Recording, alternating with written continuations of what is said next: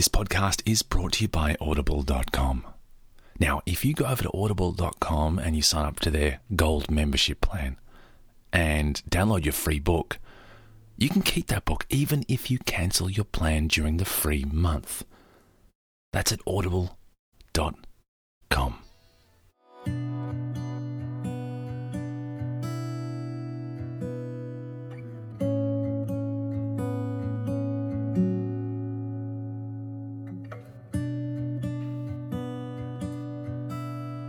welcome to the podcast. Thanks for, you know, joining me here today. I'm hoping that you're, you know, kicking back and you're relaxing. You've settled into your comfy place, wherever that is. Whether it's bed, whether it's your couch, whether you're in the backseat of a car and driving along, or a big hi to those people that are traveling in the air right now, just wanting a bit of a bit of me time. I can completely understand. We give ourselves to everyone else, right? Let's take a little moment for ourselves to just relax.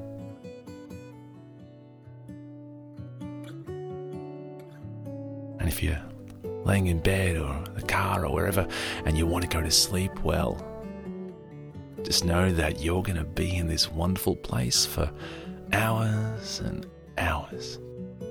You know that moment where the alarm goes off in the morning and you wake up and you just want that five extra minutes, the magic five minutes as I call it.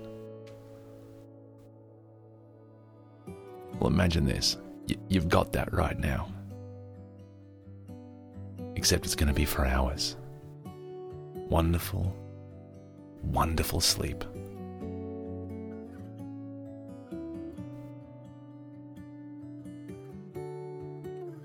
I was reading today some pretty cool, uh, you know, little news articles and stuff, and I tried this in the last episode, and I think it's pretty cool. That I just want to let you know some awesome stuff that is happening around the world.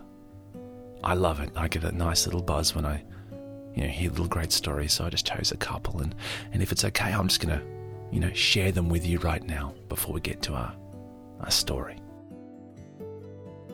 The first one really strikes home.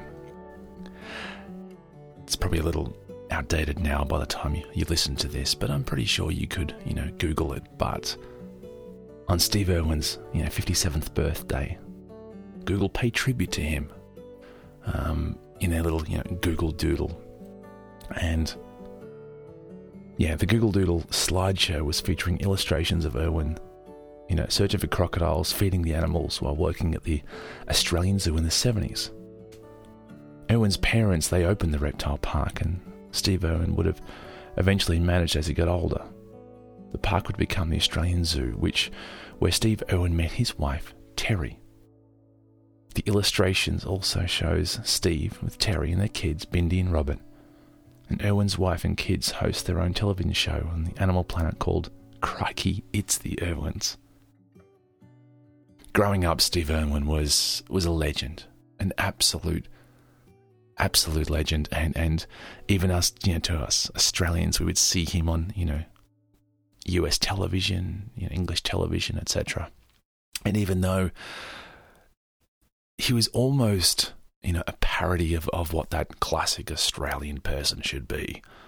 But he's not. He was absolutely and utterly genuine. And there's a really good interview out there where he was he was talking, you know, about what it means for conservation and and his children and, and talking about a dream come true for his children that would follow in his footsteps and he started to, you know, get a little misty the guy just had his, his, his heart on his sleeve and he was one of the most genuine people. And growing up in the country, I know lots of people that are exactly like that. And they're treasures. They're absolute treasures. If you can surround yourself with people that are just genuine, then they're, they're absolute treasures. So it would have been you know, Steve Irwin's 57th birthday. And the good news is his children um, are carrying his legacy forward. Absolutely. Even Robert Irwin. Yeah, he's his photography and the wildlife is, is, is outstanding. And of course, the Australian Zoo is still going on. And if you ever came to Australia and went there, then it's thriving. Absolutely, absolutely thriving. It's a great place. So that's one. I love these stories. This one, after the you know the deadly Californian you know wildfires or the campfires, as they called it, which always sounds a little you know small, of course, but that's of course how it started. After the deadliest wildfires in California's history last year, one family that fled had received a little joy. The family was reunited with its dog, Kingston, who disappeared shortly after the campfire started. The Balejos family, apologies if I didn't pronounce that correctly, told Sacramento's KXTV that Kingston and Akatar jumped out of the truck as they were evacuating the wildfire area in Paradise, California. When I found out, it just brought me to tears, Gabrielle said. Kingston's owner told the station, I'm so proud of him, I can't believe it.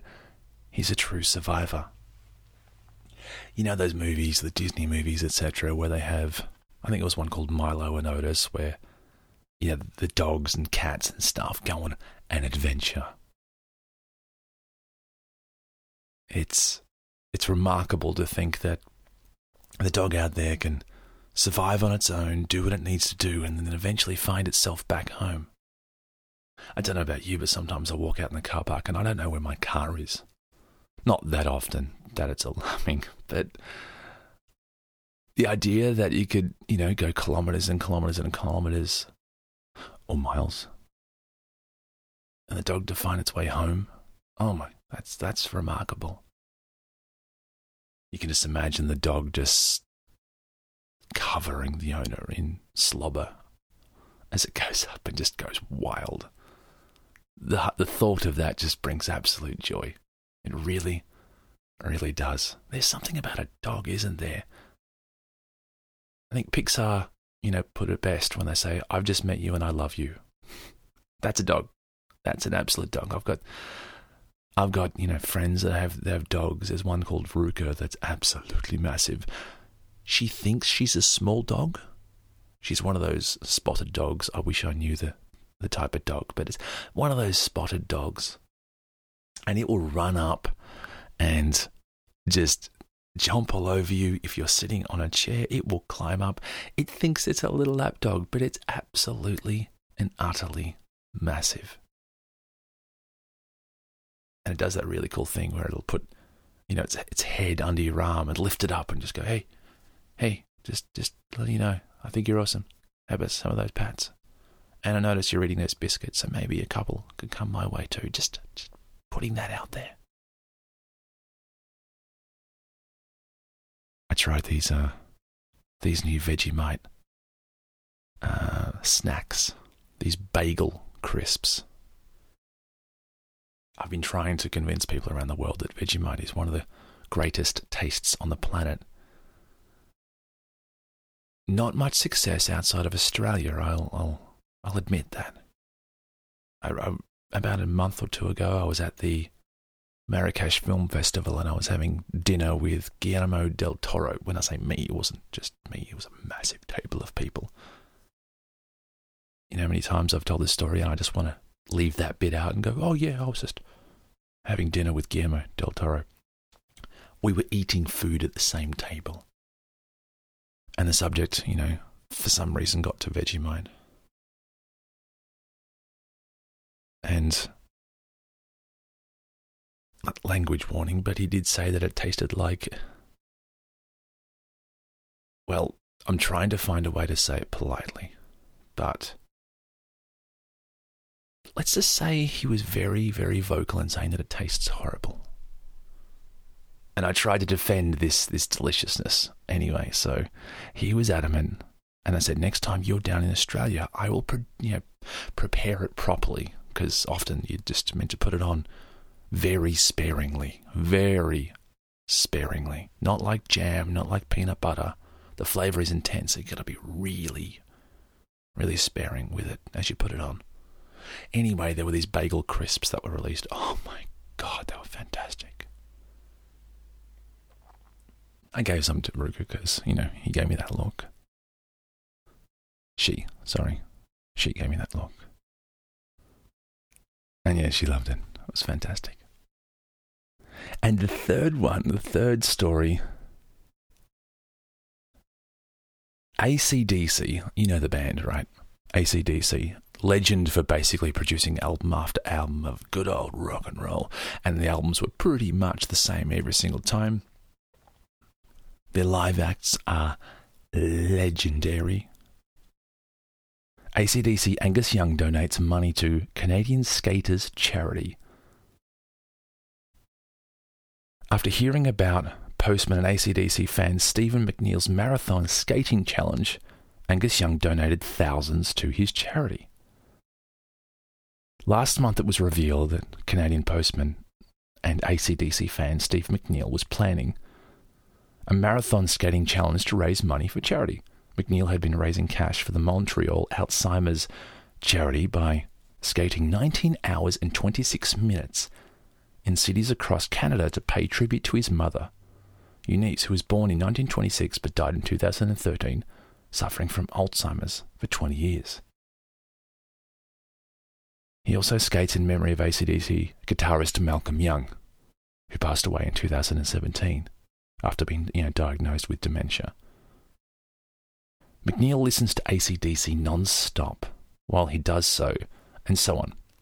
And are reporting that after finding out about the story, ACDC's icon Angus Young donated $19,260 to McNeil and asked that he uh, the cash be distributed to Dementia Music Program across Canada.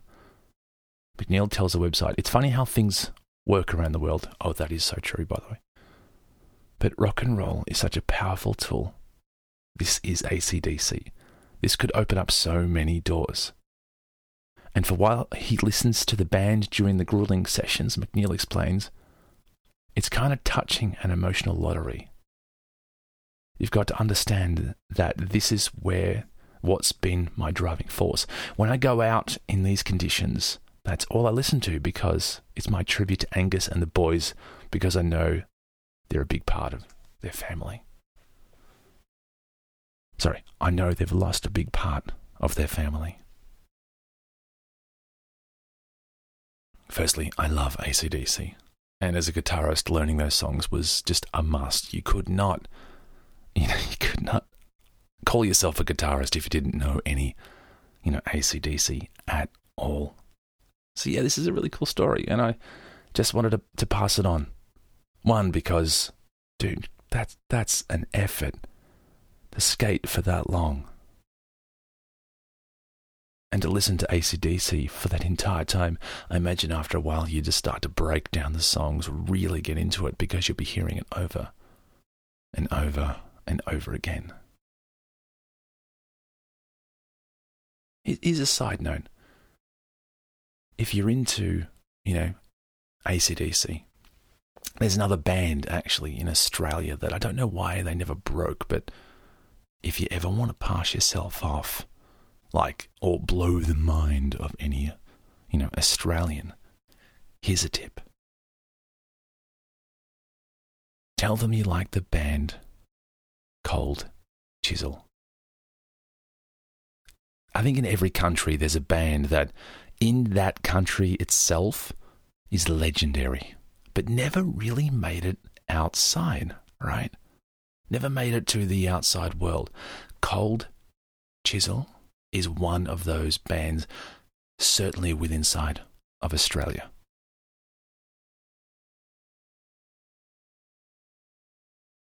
There's a bunch of songs. There's one called Khe Sanh, which was banned at the time because it had questionable content.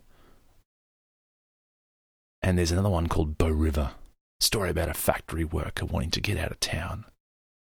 They've actually got a lot, a lot of diverse songs, and I love them. I think they're fantastic. Check them out on Spotify. Do the greatest hits thing. And yeah, if you ever want to just blow the mind, you know, you're just sitting around at that party and there's an Aussie there and they're feeling a little bit homesick. Just just put on a bit of Bow River or Khe Sanh. They'll probably start crying. Yeah, they'll most definitely start crying. And then sing along, etc. I've actually wanted to, and I'll, I'll probably try and check this out, is to create a Spotify, you know, playlist. Make it open and ask everyone that listens to this podcast because it's actually being listened to in really cool places around the world. So, hi. I've actually got a couple of listeners in Japan.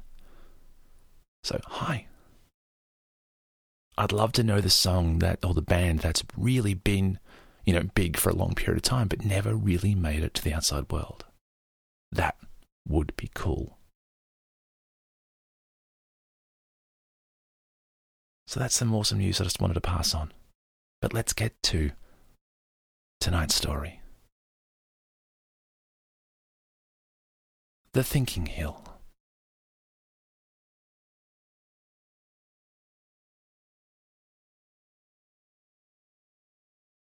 Come with me tonight on a little adventure. And don't worry, it's not going to take any effort because you're still sitting there in your lovely, you know, comfy place but I want to walk you through a really cool and relaxing journey that that I go on every now and then when I want to feel relaxed. I want to feel a little bit of bit of peace. I don't know about you, but I just love being under a big open sky. There's something about the vastness that I find, you know, relaxing. I guess therapeutic, but really, really relaxing. And so I thought I'd just walk you through one of the many trips that I've done, what I see, what I hear, and and you know and what I feel at the time.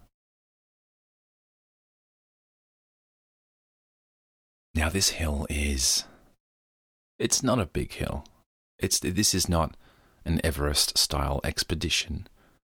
This is not uh, any expedition that requires any climbing equipment at all, any base camping, anything like that it's a bump in, to be honest, you know, in, in the landscape. But it's still a hill. It's it's still large enough.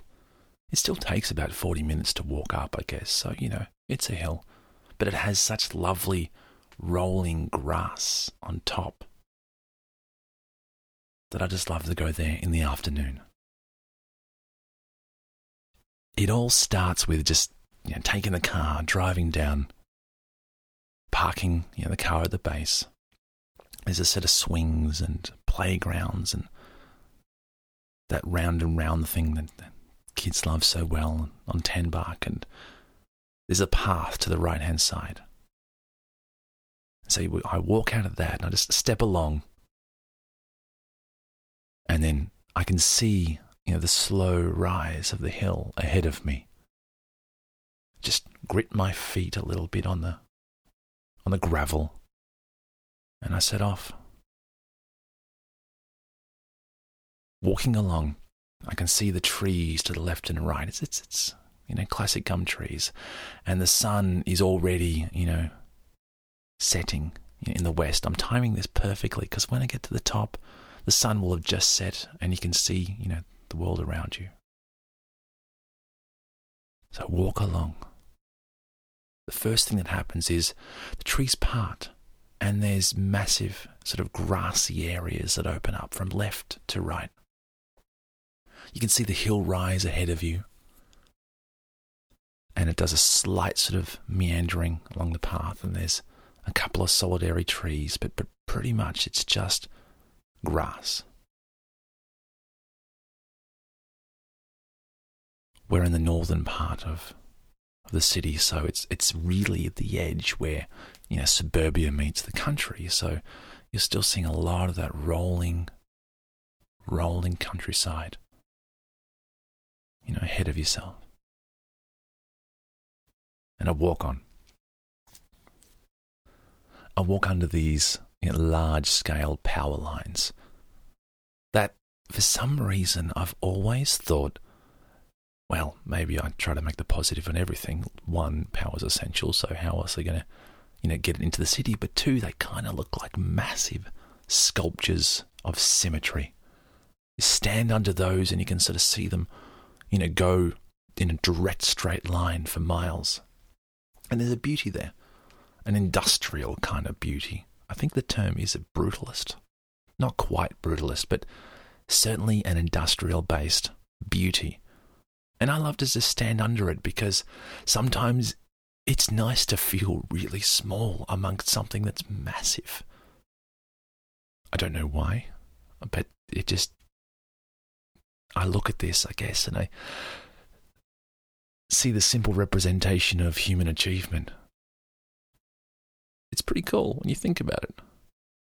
There's no way I could do that, but someone did. And it's been there for days even during strong winds and when it's getting wet as well.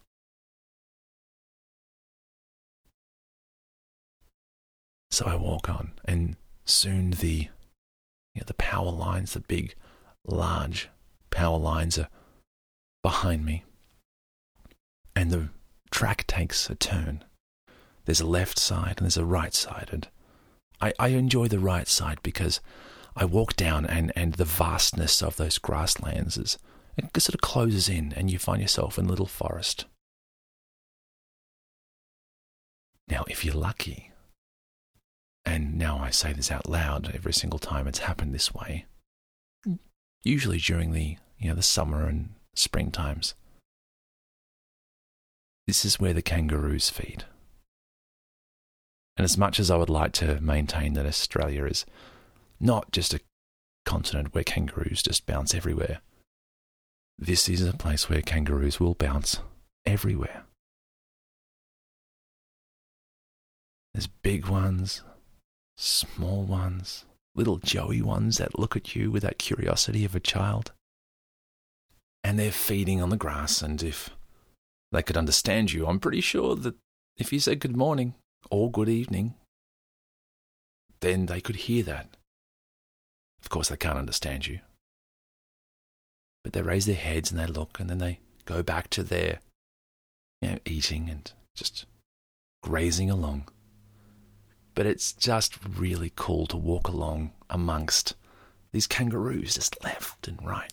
But after a while, I walk on and you know, they're behind as well, leaving them to do their thing, get their you know, nightly dinner in before the night kicks in. it takes a bit of a rise now. It's a, you know, the reason why it's a hill is because, well, you have to walk up, but sure enough, it rises. But you're still among some trees, tall gum trees, bushy little eucalypt trees, and wattle, which is the uh, official flower of Australia. Every now and then you'll come across, you know, some other walkers that are walking to and from and there's always this really nice sort of high, you know, exchange of pleasantries as you walk past. It's like you're part of some sort of little club, the Hill Club. But as you climb higher and higher, eventually the, the trees aren't there, and once again, it opens up. And I love this. I really, really do the trees, you know, part behind you, and then there's just the grasslands, and the view opens itself up to you, and it is majestic.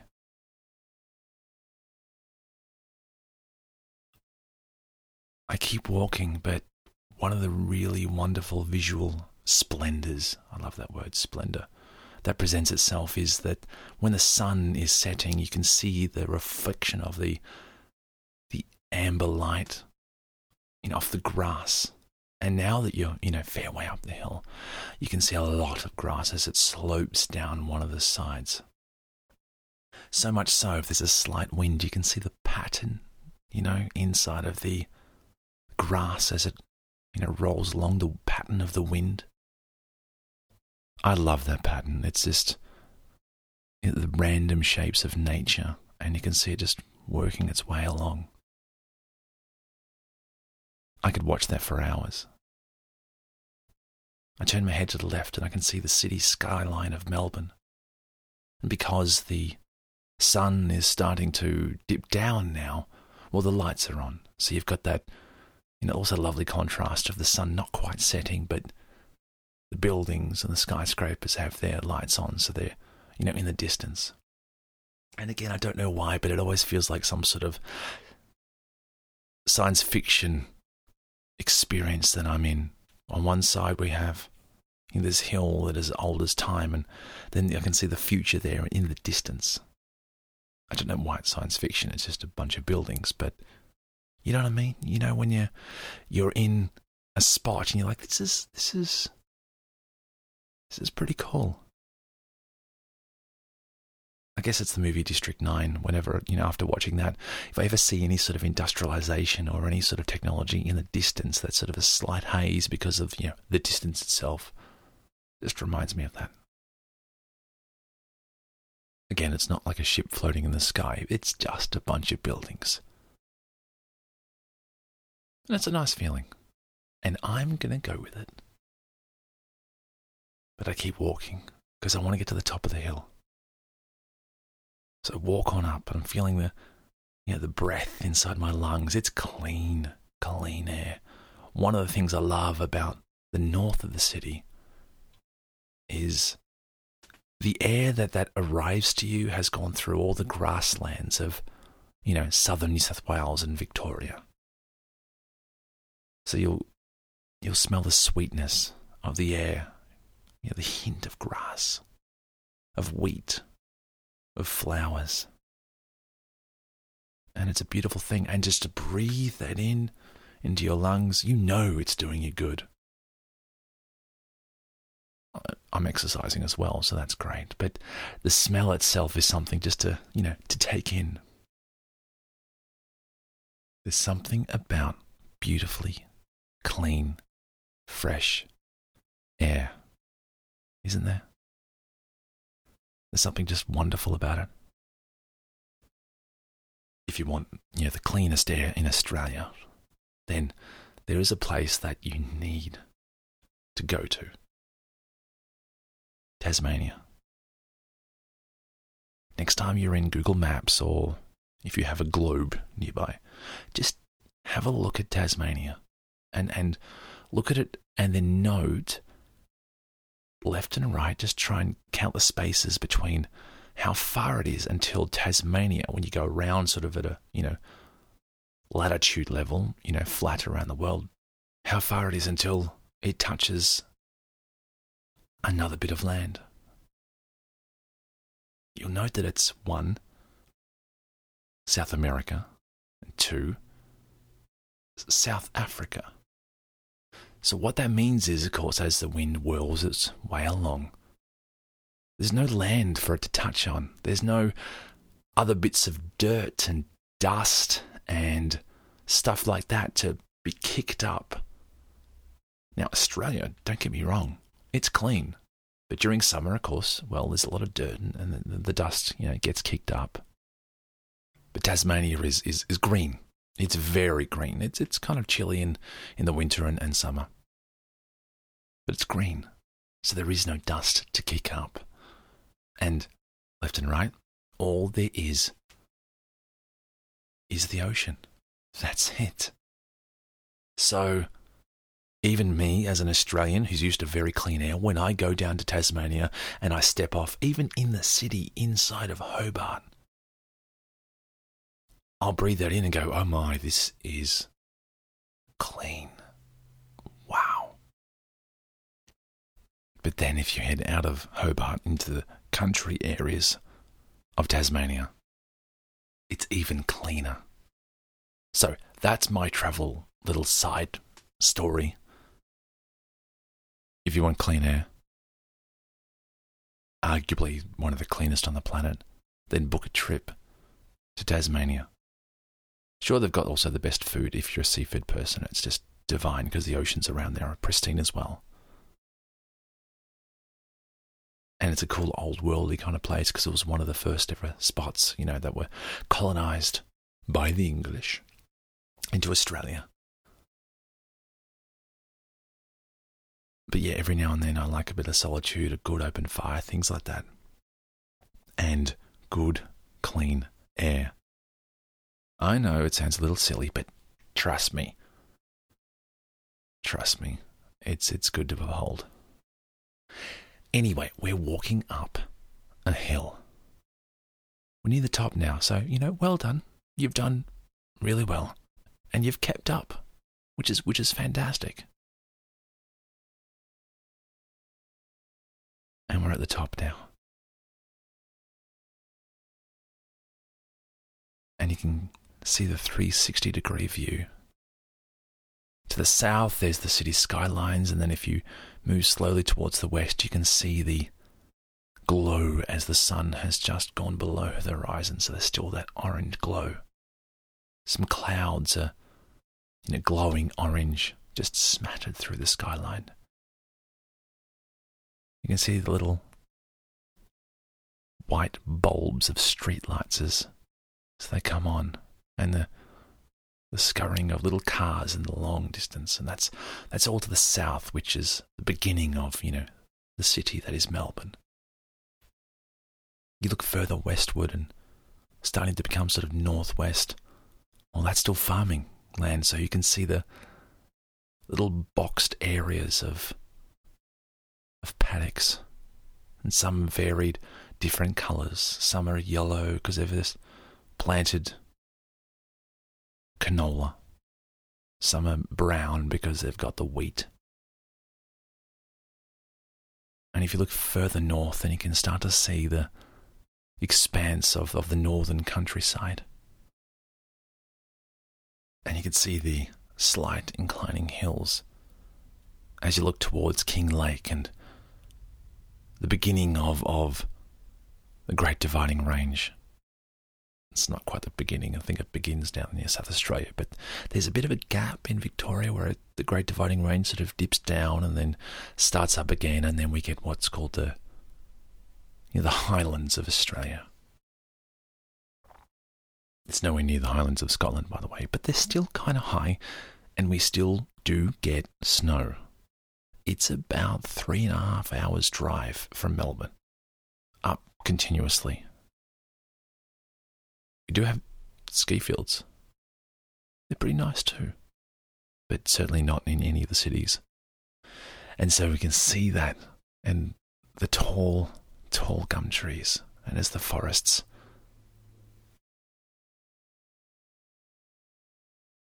And then if you turn a little more to the east, there's a new sort of suburb that's down there, and you can sort of see the streets and the lights.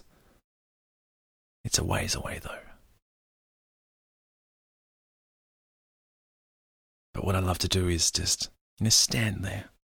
There's a fence which you can just lean up against and just watch the vastness of the world. And just,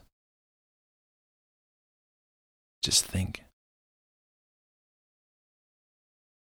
If you want to, you can just go to the area where the the hill starts to, you know, go down a bit and just sit down and just breathe in the silence, which is a strange term.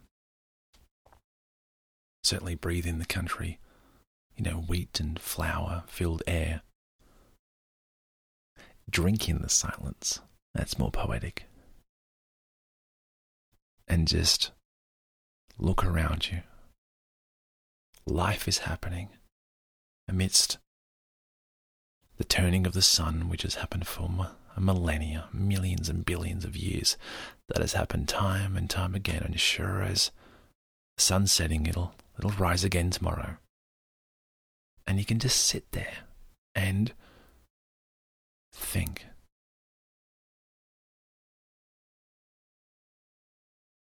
It's amazing where the, the thoughts will just drift to.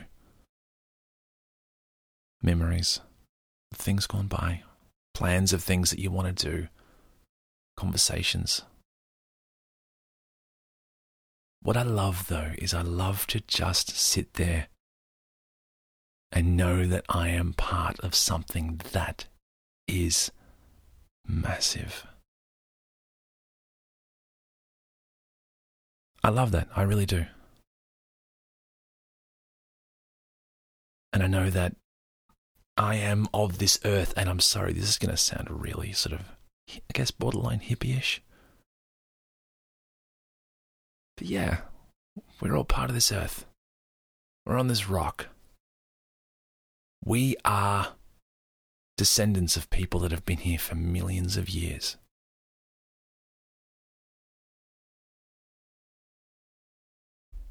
And as thoughts often do, it'll just stray back to, you know, my immediate ancestors, and you don't have to go far back 50, 60, 70 years. Go back a couple of hundred years and learn how hard their lives were. And that's not for some sort of, you know, Schadenfreude syndrome. But for the simple reason is you can look at their lives and the hardships that they endured, and yet they prospered they were able to prosper.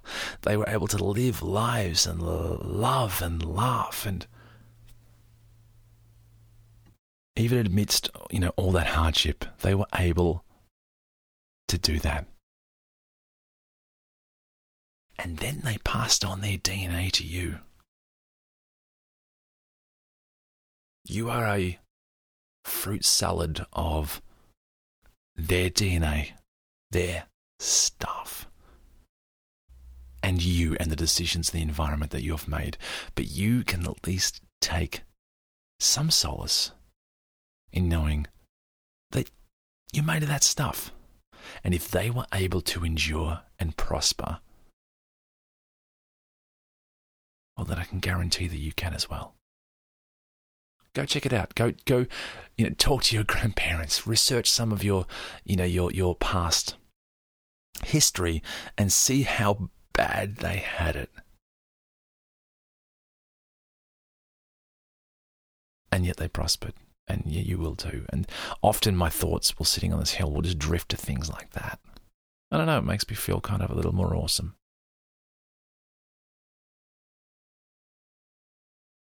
And the other one that I love to do, it's a little mind trick.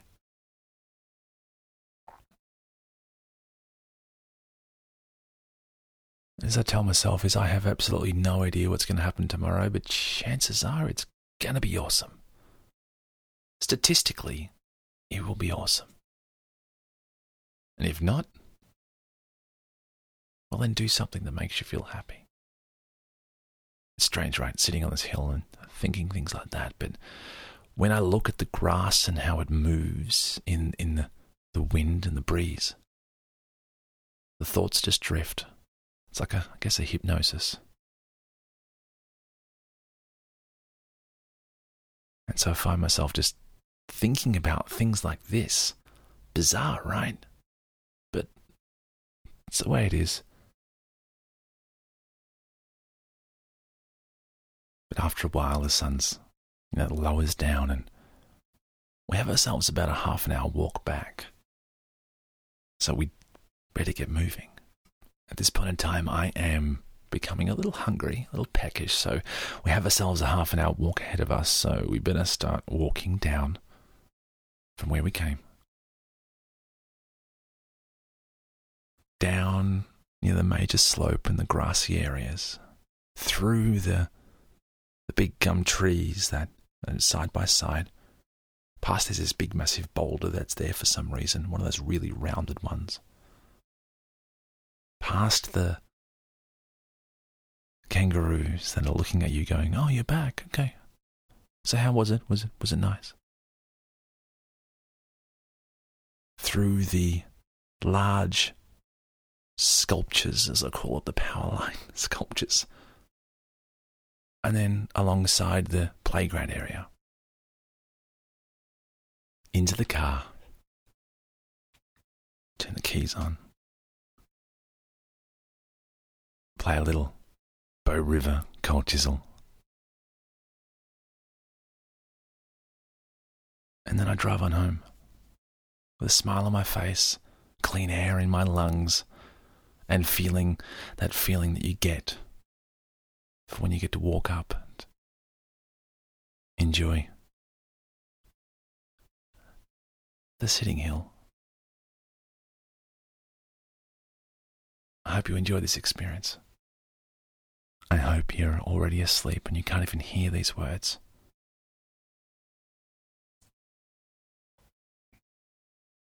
And if so, I hope you have a great day tomorrow